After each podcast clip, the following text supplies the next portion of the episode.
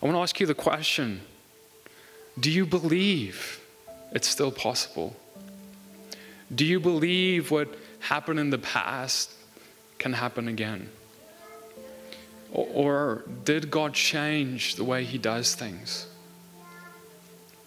Because, see, when we, when we think about this feast of Shavuot, we're thinking about how God gave us His beautiful Torah, His law. We, we think about on Mount Zion how God poured out His Spirit, the book of Acts, chapter 2, 2,000 years ago, about. And sometimes when we come to this feast, we're, we're commemorating that, we're celebrating that, what God did. But do we see it as this historical event and celebrate it as this historical event, this thing of the past? Or I want to ask you, is he still able to do it? Because, see, when we look upon what happened back there, where we see that the Spirit is poured out, we see the apostles continuing this ministry that Yeshua gives them. We see that the, in history that the early church transformed the world. That's why you're sitting here today.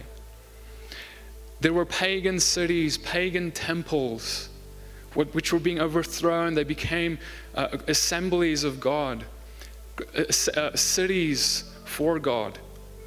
And it was all not just through wisdom and knowledge. There was knowledge, there was, there was all these things, but it was by the Spirit of God. God performed wonders and miracles, and people believed the, the apostles' word that the resurrection did occur, that there was something to it. Because Yeshua didn't die. We're not serving a dead God. He didn't just stay in the grave.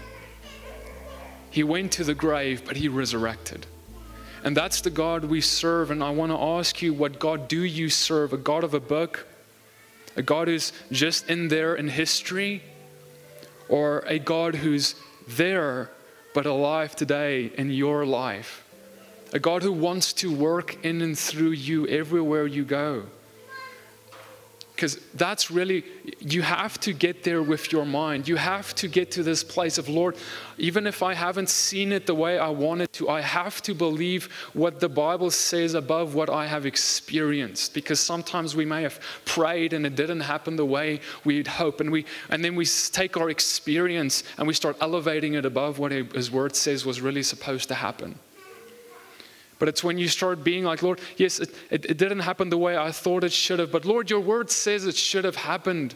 And so, God, I'm going to push, I'm going to believe what this says no matter what I experience. That's what faith is. It's when you see water and you're not supposed to be able to walk on it because every single time you've ever done it in your life before, you've fallen right through.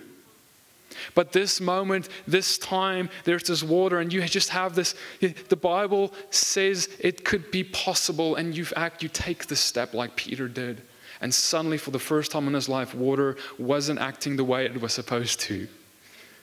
And he started walking on it. And so I want to I want to take us back to the book of Acts chapter 2 because how did I want to ask you how did Yeshua prepare his people, his apostles, for what happened in that second chapter of Acts. How did he get them ready for it? What did, how did, because look, it's actually fascinating to me because when they come to Yeshua and he's about to ascend, they come to him with a question. Okay, they, they're probably getting the vibes that he's about to ascend, and, and what they think of asking is this question, and this is the last question asked before he ascends. And they say, So when they had come together, they asked him, Lord, will you at this time restore the kingdom of Israel? He said to them, It is not for you to know times or seasons the Father has fixed by his own authority. Now, when you look at this question, it must seem familiar to you. Because this is a question that's deep inside of the hearts of believers. This question of, Lord, are you coming now to restore your kingdom? And if not now, when are you coming back? And, and, and when wrapped up in this question is a lot of things that we look to for in prophecy. We, we look at is, is this the mark of the beast? Is that the mark of the beast? Is the temple being built here or there, now or then? And in a time like this where the world is pressured, even all the more. But it's interesting. Look at what Yeshua says. It's not for you to know the times and the seasons that my Father is going to establish. You see, look, you're going to know when you're in that season. You're going to know when it's happening. You're going to know. But as for when it is, he says, actually, I'm restricting that knowledge from you. I, am not telling you. But, but what's more fascinating is that he doesn't just leave it there. He doesn't at this point just ascend, but he actually goes and he says something further. And this is the last answer and the last thing he tells them before he would ascend. You would think it's kind of important, right? And he says this But you, look, look at what the first word is but. Because for, he says, Look, you're asking me about this. You're asking me about when am I going to come and restore my kingdom. I'm saying, Yeah, you, you won't know the time. But, and he changes the direction of the conversation and he says, Get excited about this. But you will receive power when the Holy Spirit has come upon you, and you will be my witnesses in Jerusalem, Judea, Samaria, and to the ends of the earth. And when he had said these things as they were looking on, he was lifted up he ascended, a cloud took him out of their sight. Get excited about this, my disciples. I understand you really want to know when I'm going to come and restore my kingdom. But what I really, and, I, and, I, and I respect that, but what I really want you to get at is focus on this. Look to this. Because, see, there's this part of us that really wants to know that answer of that first question, and that's all right, nothing wrong. It's exciting. We like to talk about it. Nothing wrong with that. But the moment that it gets more important, when we start pursuing that knowledge at the cost of this thing, receiving power from on high, the excitement of that, being witnesses all across the earth, we'll be distracted if we're asking that question instead of looking to this. Are you with me? Am I stepping on toes because you're awful quiet? So when I look at believers today, you sometimes the question isn't mostly asked of Lord, how can I best be a witness to you? But instead, what we ask is, Lord, when are you coming back? Come on, Lord. It's COVID, it's a pandemic, it's scary. The world is a crazy place. I don't like it here. Come and save me. That's what they were basically asking. That's what we are asking. I get it, I understand it. But he says, Look, I restrict you from that knowledge. And what I'm directing you instead is to focus on why you're actually here. Because when he comes back, it's not about a rescue mission getting you out of here. Like, this is about a, bri- a bridegroom coming for his bride. And you better look like him because he's coming back for a bride who is equally yoked to him, who looks just like him. And so, uh, what I want to just tell you is that this story of Shavuot is, is a story that we think started in Acts chapter 2, but it started way before that, actually. It started out a very popular story that you know of, I may have heard about, this Tower of Babel. It seems on how, how do you get there, PD? You see, these people, they came together and they were in unity over their unrighteousness. They were exceedingly wicked. And they try to build this tower. They try to ascend, if you will, uh, into heaven. They try to make a name for themselves. They say, Genesis 11, verse 4, they said, Go, let us build a city and a tower whose top may reach into heaven. And let us make us a name, lest we be scattered abroad upon the face of the whole earth. You see, all the other religions of this world, they're always concerned with this thing they may call something like enlightenment or ascending. You look at the pyramids, they're building these, eh, these structures to ascend to their gods. But our God, Yahweh Elohim, the God of Abraham, Isaac, and Jacob, is the only one who would ever, who ever came down and descended and to dwell among man. Maybe he was trying to make an example there. I want you not to ascend and make a name for yourself, try and use your abilities and boast on what you could do, but I want you to actually humble yourself.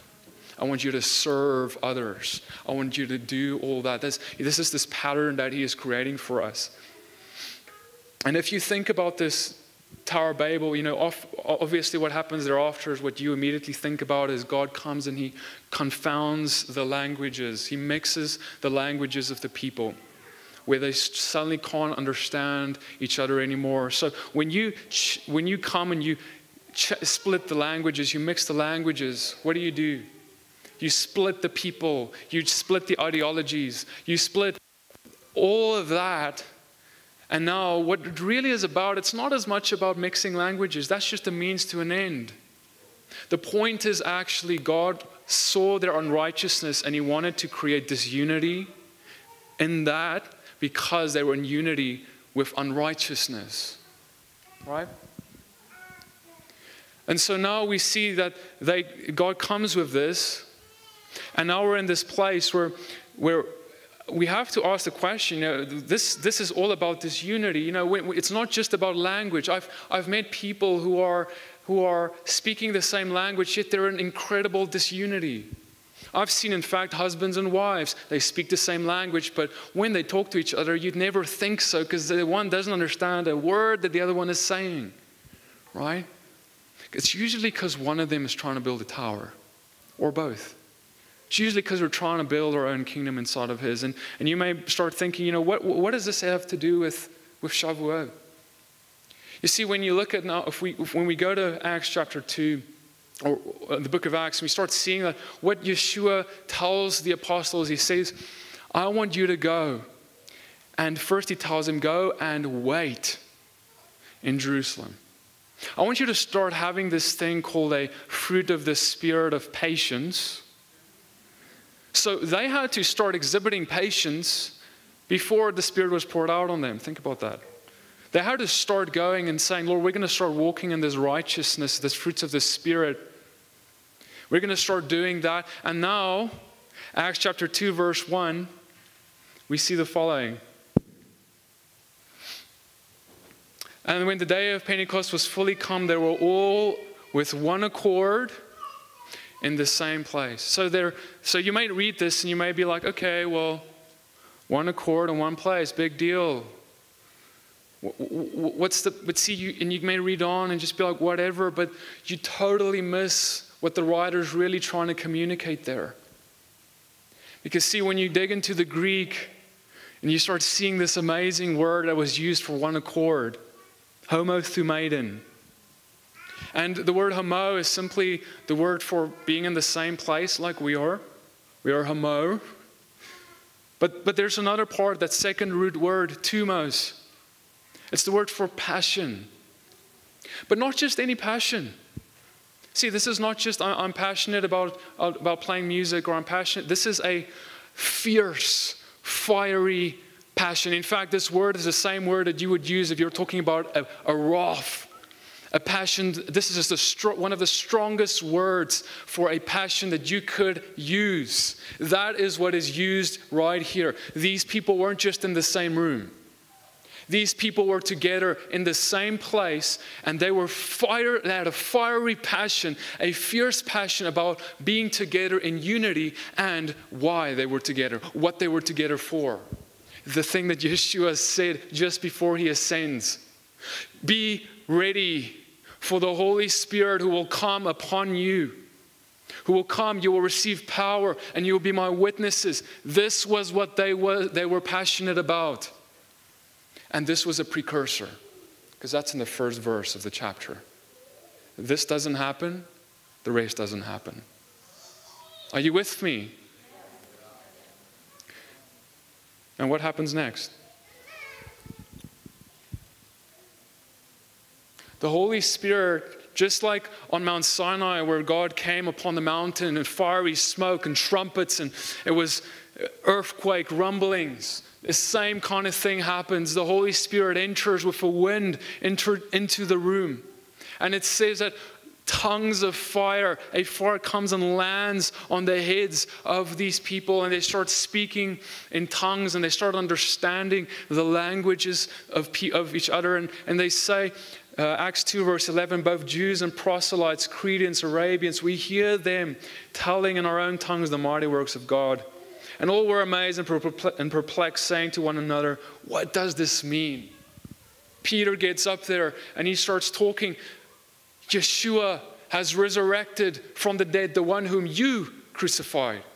And these men, they get pierced to the heart. They start repenting in their hearts with his sermon, him proclaiming the gospel to them. But what does it really mean? I mean, why did God use this gift of speaking in tongues as the spiritual gift in this particular chapter, uh, this famous outpouring of the Holy Spirit? Why this gift? He could have used any one. He was trying to make a statement. You see, at the Tower of Babel, when the languages were split, these people were, were, there was this unity created by God because they were creating a tower, building it up because they were in unity over their in their wickedness, their unrighteousness. And God says, because you desire righteousness, because you're in the room in one accord with a fiery passion to be my witnesses for the gospel to the ends of the earth, now I am reversing the curse among you. And he is making a statement that you are coming together in unity. You have this fierce desire to be in unity for the sake of the kingdom. Now I will come with my spirit among you. I will do wonders among you to break down any barriers that exist. Whatever worldly barrier there could be, I'm breaking down. And second statement that he's making is that when I am calling you to be witness to the world, when you take this out into the world, there will be no worldly barrier able to stop my Holy Spirit from going forth. Because in the room, there's all these people of different nations under the curse of Babel because they have a form of disunity of the world because the language. And God breaks that in that moment, making a demonstration of the Spirit there to show.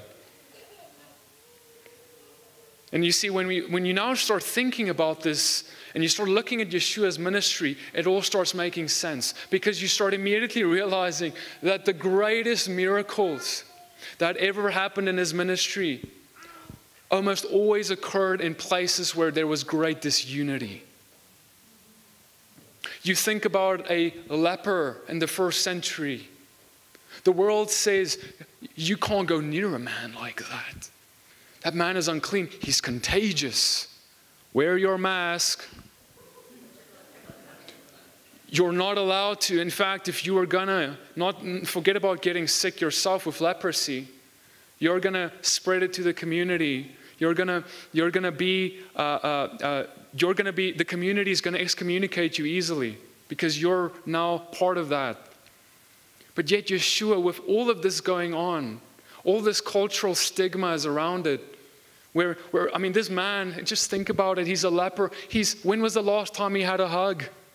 When he comes into a, a place and everyone scatters and runs away, get away from me. And he has to say, unclean, I'm unclean, I'm unclean. This is my identity, this is who I am. But then one day he walks up to the Messiah, a righteous man, a rabbi, an esteemed man and the, rabbi, the rabbis of the day, they're not going to mix with that uncleanness. But yet Yeshua comes and he walks up to him and he touches him and he makes him clean. You know, in that moment, there's a great kind of disunity between them before he touches him. The world says you don't mix, you don't go there. Yet Yeshua goes and he touches him. And he breaks, and the Spirit of God breaks the barrier that the world says is there. What about the blind man? If you're a blind man in the first century, you can't really use your hands and work. You're usually going to be a poor man. You're going to live in that side of town where the esteemed rabbis don't go. You don't mix with them. That's what the Pharisees said. How can he mix among the sinners and those? But why was Yeshua so often finding himself in the midst of poor men, in the midst of those disabled, in the midst of those lowly, if you will, from the world's perspective. Why was he there most? Why was his ministry almost focused on that? He was like a magnet. Because the Spirit of God's purpose is to break the curse of disunity. That's what you've been called to, by the way to, break, to reverse the curse of disunity in this world. The places where you're not supposed to go, where the world says you can't go. That man you're not supposed to minister to and be kind to and pray for. Yeshua prays for the blind man and opens his eyes. What about the Samaritans? The, the, Samaritans and the Jews in the first century, you, there's no culture group probably that's more divided. Jews have no dealings with Samaritans. There's not a group probably in more disunity. But yet, Yeshua, he meets a Samaritan woman, as you all know the story. He gives her healing and sends her as a witness. And later, he goes himself into that town of Samaria, where all the other Jews are like, What, what are, you, what are you doing? You crazy? They're going to they're gonna hurt you. Not to mention, what do you, why do you mix with them? Are you just like them? And, and it's, it's this whole thing. And, but yet it doesn't stop them. It's like he's a magnet. He's attracted to them. He goes to that place of disunity. He's a Jew. They threw bones into our temples. You can't go and just make peace. But yet he goes and he does miracles among them. What about Cornelius? You know the story very well, this one. Peter gets the vision, which you all very well know, with the unclean animals. Rise, Peter, kill and eat. God says. And Peter says, Lord, what are you talking about? I've never touched anything unclean. And, and you know this verse well because you're so used to defending what it does not mean. Right? Thank you. In fact, you know, what we read is Acts 10 28, and he said to them, You yourselves know, this is Peter speaking, and he says, You yourselves know how unlawful it is for a Jew to associate with or visit anyone of another nation. But God has shown me I shouldn't call any person common or unclean. And so now, following that, Peter, he comes into this house because now God has showed him, you can go, please go to the Gentiles. He enters that place. And he, I bet you that at this point they're walking in there, it's a little scary. These people, they're, they're, they're of a Gentile nation. They're, we, we're not even allowed to be in there. We're not allowed to mix with them. They're really weird. They've got some strange sins and practices. They eat some weird stuff. They probably don't keep the Sabbath the way I do. And yet he enters that place. And yet he starts preaching to them the gospel of Yeshua and him crucified. And just like in Acts chapter 2, coincidence? The Holy Spirit enters the room and fills these Gentiles with the Holy Spirit. And Peter is astonished. Wow, God has actually come to the Gentiles as well. That's what he comes away with. You see, brothers and sisters, sometimes we are so concerned, and I understand, but sometimes we're so concerned with, with defending a verse of what it doesn't say, you know, that you can eat wherever you want. Yeah, it doesn't say that. We're so concerned with defending what it does not say that we sometimes miss what it does say and what it really is trying to tell us.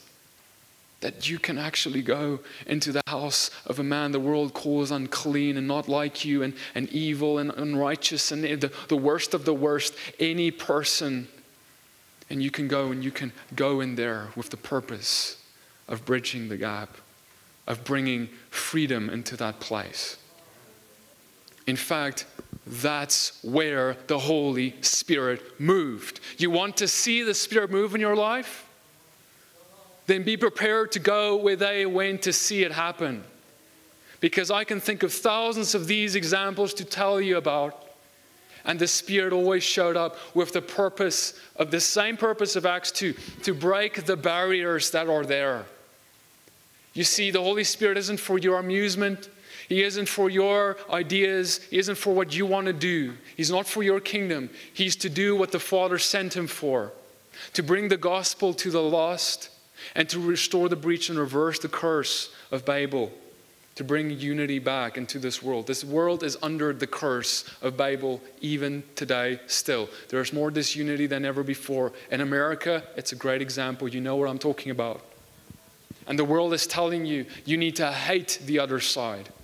You need to hate those who don't think like you, who don't do like you, who criticize you, who hate you, who persecute you, who are your enemies. You better treat them the way they're treating you, is what the world is going to tell you. The only problem is, is if you do that, that's the Spirit isn't going to move a finger. The Holy Spirit moves when you're willing to be like they were and enter a place even that feels super uncomfortable because that's when he shows up. And that's not easy. I'm going to be honest, that's really difficult. It's really hard. And, you know, when you think about it this way, you could be kind of surprised with what God could do, what kind of person God could touch and call. And sometimes we think this, you know, even though we wouldn't say it, sometimes we, we wouldn't reach out to someone because we think, no, they're just too far on that side. They're just too far. I, I don't know how, that, they're, they're, how that's going to happen. You know, when I tell you about Paul, immediately you're going to think, yeah, I can get into my head how Paul was, uh, you know, a, Christian because, well, he's all over your Bible. But remember that it wasn't always that way. In fact, I want to remind you of when, when, when, when Stephen, the first martyr, when he was taken out there after preaching his marvelous sermon, the scriptures say that the men started picking up their stones and they took off their coats and laid it at the feet of Paul, Saul. I bet you that he was kind of standing there like, and as they were picking up stones, he was being filled with more and more joy. And as they started attacking Stephen, we see Stephen, he looks to the heavens, he said, I see the Son sitting at the right hand of the Father. And he sees this vision, and as they as he says this, they get more and more angry. They start throwing, they start throwing, he starts getting hit by these rocks. And as he knows he's getting to his last few breaths, he says, Father, forgive them, for they know not what they do. Do not hold this against them. He repeats what Yeshua said when he was hanging on that cross for you. You do you realize that if Yeshua doesn't say that, you don't sit here. You realize that if he doesn't forgive you for your sins that put him on that cross, you're not here. Now, what if, what if it's possible that Stephen's prayer for Paul is the reason Paul is in your Bible? Because it's his last words. What if it landed on God's ears and God loved Stephen so much that God was like, you know what? I'm going to extend mercy towards this enemy that stoned my child. You see, of course, Paul, we, he, we find him on the road to Damascus and he, he meets the Lord in a vision. Saul, Saul, why are you persecuting me? He gets a vision, kind of just like how Stephen got that vision just before he died. Coincidence? The Father heard Stephen's prayer. But that wasn't the first time God tried to reach Paul, believe it or not. As many of you know, Gamaliel was the man who mentored Paul. Paul studied under him. He was a disciple of Gamaliel. Gamaliel is the same guy in the book of Acts who stands up in the Sanhedrin and says, Hey, guys, leaders, be careful about persecuting these disciples because if they are for God, you may just be coming against the Father yourself. So we know Gamaliel's position. You don't think Gamaliel was telling Paul, hey, Paul, watch out. You're persecuting these Christians, you're making it your life. Watch out, you don't know what you're up to. I bet, I mean, we know that that would have gone down because they were close. But Paul, in his youth, in his passion, in his zeal, and in his ignorance, he doesn't listen. But God still has mercy on him when Stephen gives him that praise for him. I want to ask you the question of, you know, see, what I'm talking about here, when we talk about the Holy Spirit, you know, you may ask, well, what does this all have to do with it? It has everything to do with it. Because if Yeshua was not like this, if the disciples were not like this, if they didn't get this, then the Holy Spirit doesn't move the way he does in the first century. So you want the Holy Spirit to move? Then start seeing the world through the eyes of the Messiah. Start seeing your enemies through his eyes. You see, a lot of times when I say the word unity, a lot of people they go like this and they hear compromise. What, Peter, you're telling me I should, I should go into the house of a sinner and, and dine with them? I say, yes, you better. I'm not saying compromise. I'm not saying, I'm not saying compromise the truth. I'm, not, I'm saying speak the truth. But unity means, yes, you go to the places. You go to the people, the coworker you have who, who hates God. You go to whoever it is that God is pulling you to, and you boldly go and proclaim to them the truth. You boldly go and love them for who they are a son of God just like you are. You see, the only thing that sets you apart is that you know something that they don't. And so when we look at the disciples, after Yeshua comes out of that town of the Samaritans because they just rejected him, the disciples they say, Yeshua, you've given us this power. Do you want us go, to go and rain down fire on these Samaritans? We'll teach them a lesson. We, we want to be like Elijah. Really, what they're saying is, we want to make a name for ourselves. You see, they, they, there was this part of them that, that uh, sometimes we have a part of that like in us. This desire to build our own kingdom even inside of His, cloaked with this cloak of religion. It's so easy to start wanting to let God's power work for our desires and needs instead of what he came for. And so the irony is, is that in the first, or, or at Babel, as God scattered them in their unrighteousness, in our in Christianity, we are sometimes just as scattered as Babel was, even though we're supposed to be representatives of righteousness, even though we're supposed to be living free from this curse of this unity. We have 33,000 denominations. We have more being made every day. And now we have people saying, I don't need anyone else. I'm right. God has spoken to me in a way that He's not spoken to anyone else like. And, and I could do this. You see, the fear of God must grip you.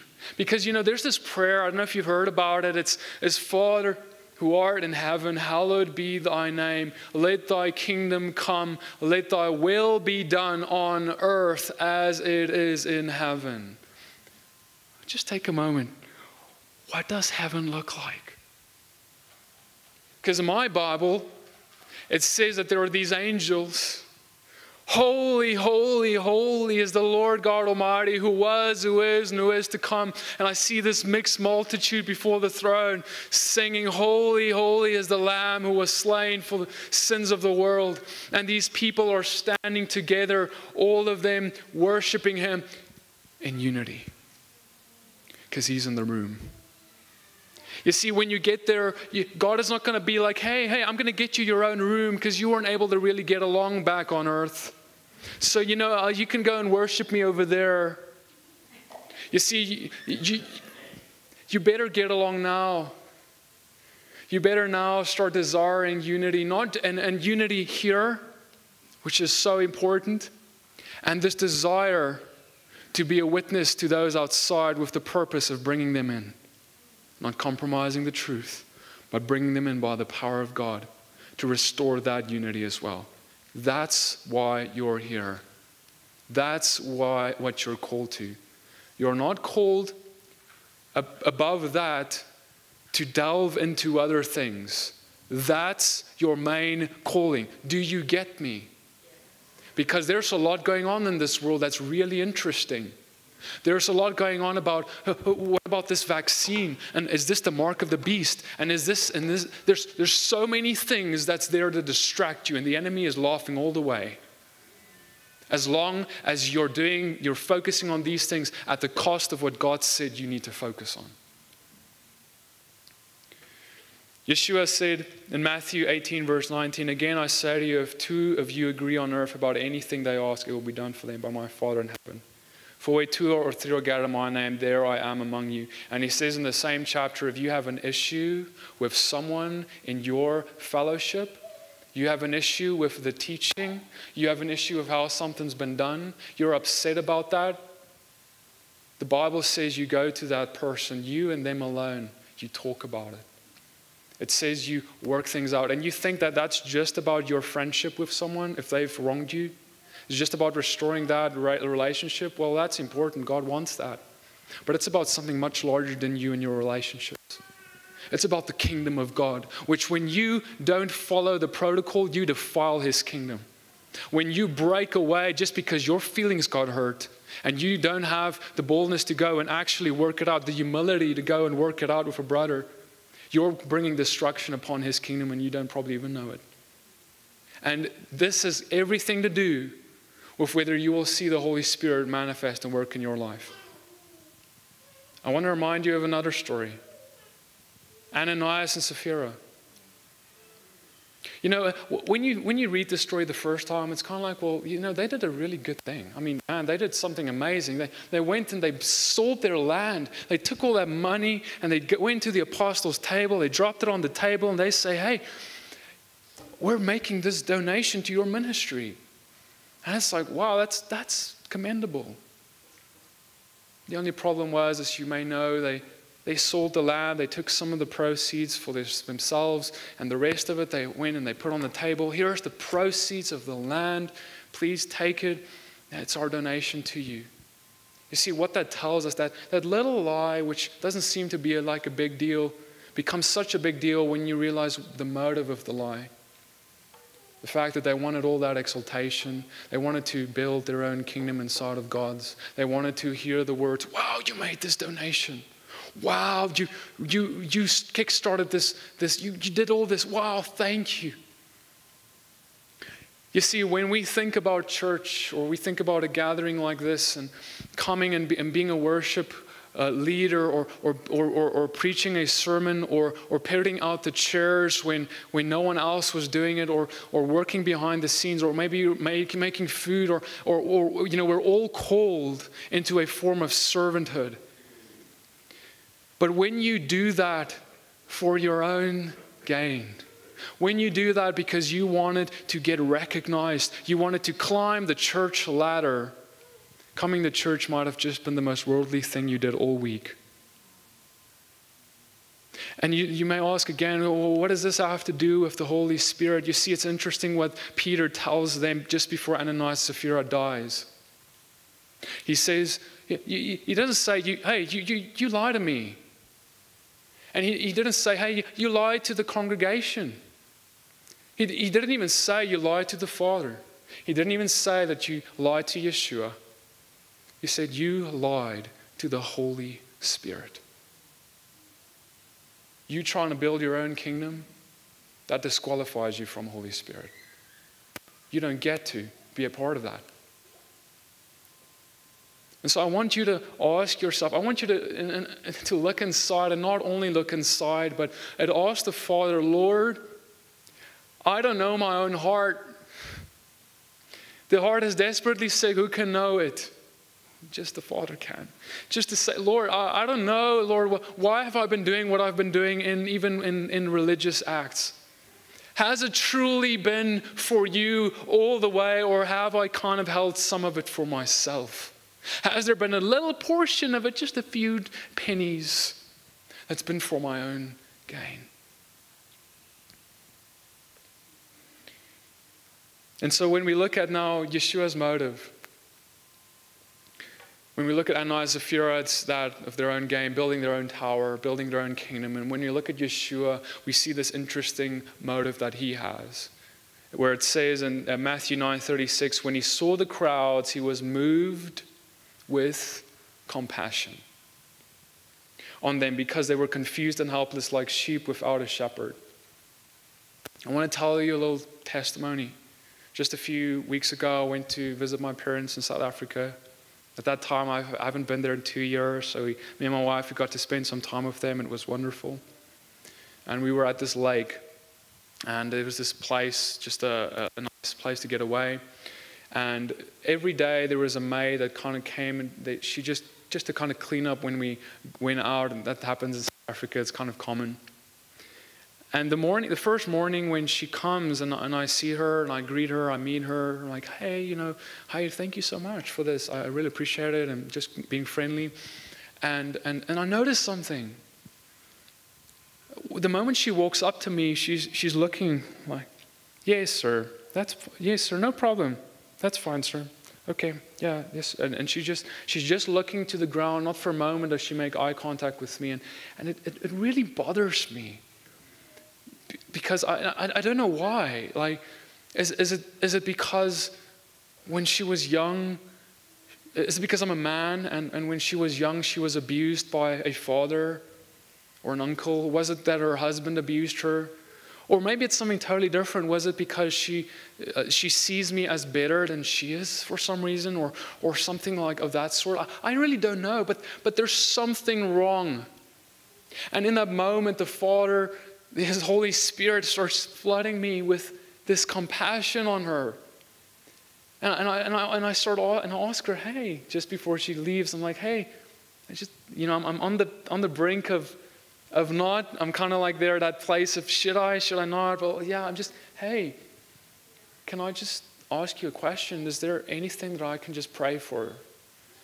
And she's like, no, no, thank you. That's very kind, but it's fine. And she starts, you know, and I'm like, okay, but hey, is there anything that I can pray for for you? Please let me know. And she says, Okay, yeah, thank you. You know, I have high blood pressure and I really appreciate prayers for that. I'm like, okay, cool. Father, I thank you, Lord, in the name of Yeshua, God. I speak to her, high blood pressure. God, I just thank you for giving her, filling her with your spirit and blessing her in the name of Yeshua. Amen. And she's kind of like, she didn't expect me to start praying right there. Right? And she's like, oh, thank you. That was, appreciate that, you know, and, and she's really awkward and just goes in. And I'm just, okay, well, you know, and I just go on with my day and we go and we enjoy our day. And, and the next morning I wake up, I go out on the porch and, and there she is and she's brought a friend. And, and, I'm, and I'm really, it's weird because they're looking me right in the eye and they both have big smiles on their face and I'm wondering what happened, and I'm asking, hey, you know what, what's going on? Why, why you? Yesterday you, you know, you struggled, and, and what's what's? And no, she's like, oh, you know what? I, I, I didn't really tell you what was wrong yesterday. Because see, the, the truth is that I haven't been able to sleep in months. I have insomnia chronically, and I have pain all over my body as well. I didn't want to tell you, and, and last night when I went to bed, I slept perfectly for the first time in months, and I had no pain. And the only thing that I could think happened was that I saw this man who I didn't know who prayed a prayer, and something happened. Mm. Glory to God. And, and here's the best part. And she says, And I brought my friend because I want her to experience the same thing I did yesterday.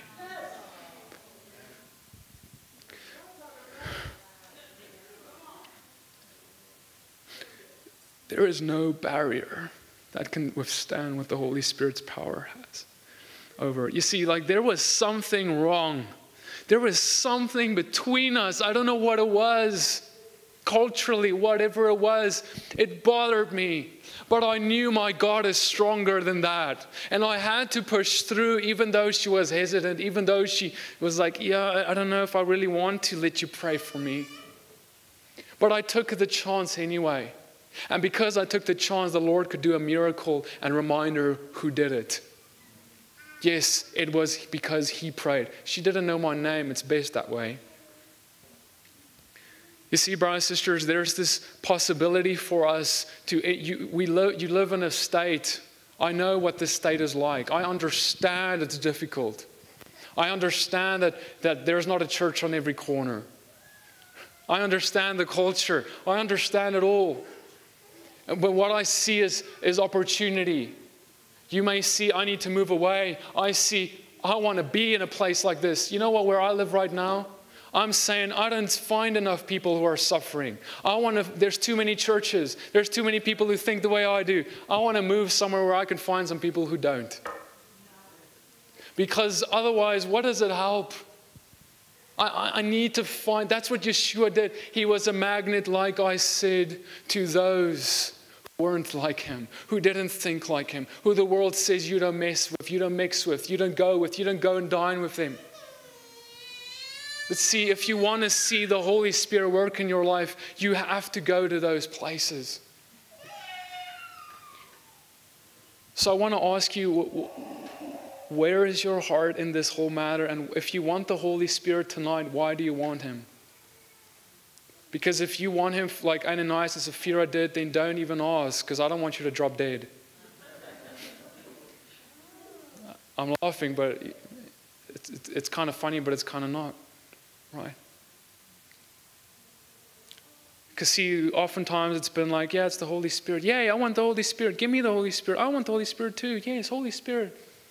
Do you understand he's called the Holy Spirit? Holy. Not just willy nilly spirit, okay? Holy.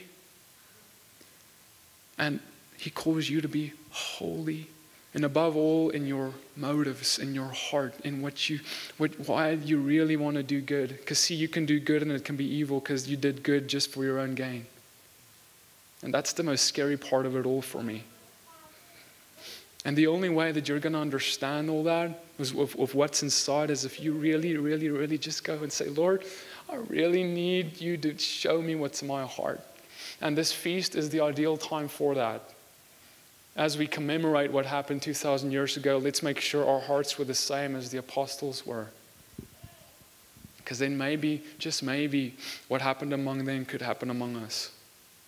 Maybe, just maybe, the Lord sees that and He's like, ah, let me work in power, in might among them. Because this is a people who is different. This is a people who is set apart. This is a kind of people who actually want to have my spirit not for themselves, not so that they can brag on a stage, not so that they can do whatever, but so that they can change the world for my name's sake and not their own. Because, see, usually when you try to make your own name and make a name for yourself, it's at the cost of God's name. When you're trying to build a tower for yourself, it's totally the opposite kind of thing. And so tonight I want to ask you, I want you to, to take a moment right now. We're going to take a moment right now.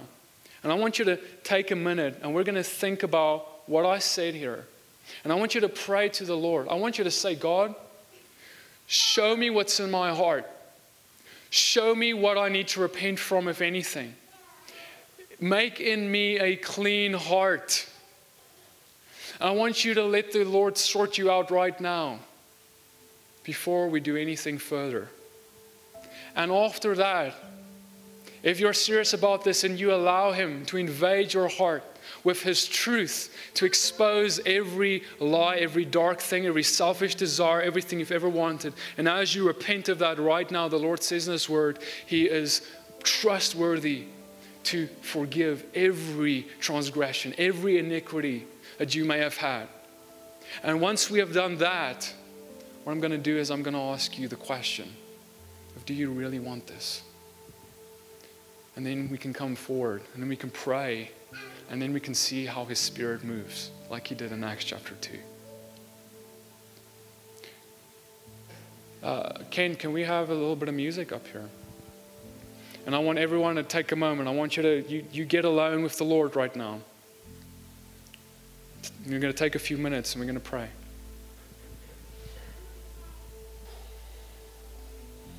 Father, we come right now to you, Lord, and we take our hearts, Father, and we give it into your hands, Lord. We say, Father, come. Lord, take our hearts as a living sacrifice to you, invaded with your motives. Give us your compassion, like Yeshua had. Father, give us the love that Yeshua had, even for his enemies. Father, I pray, Lord, that you would come, Lord, and give us a boldness, a fire to be in unity amongst ourselves with one another in fellowship.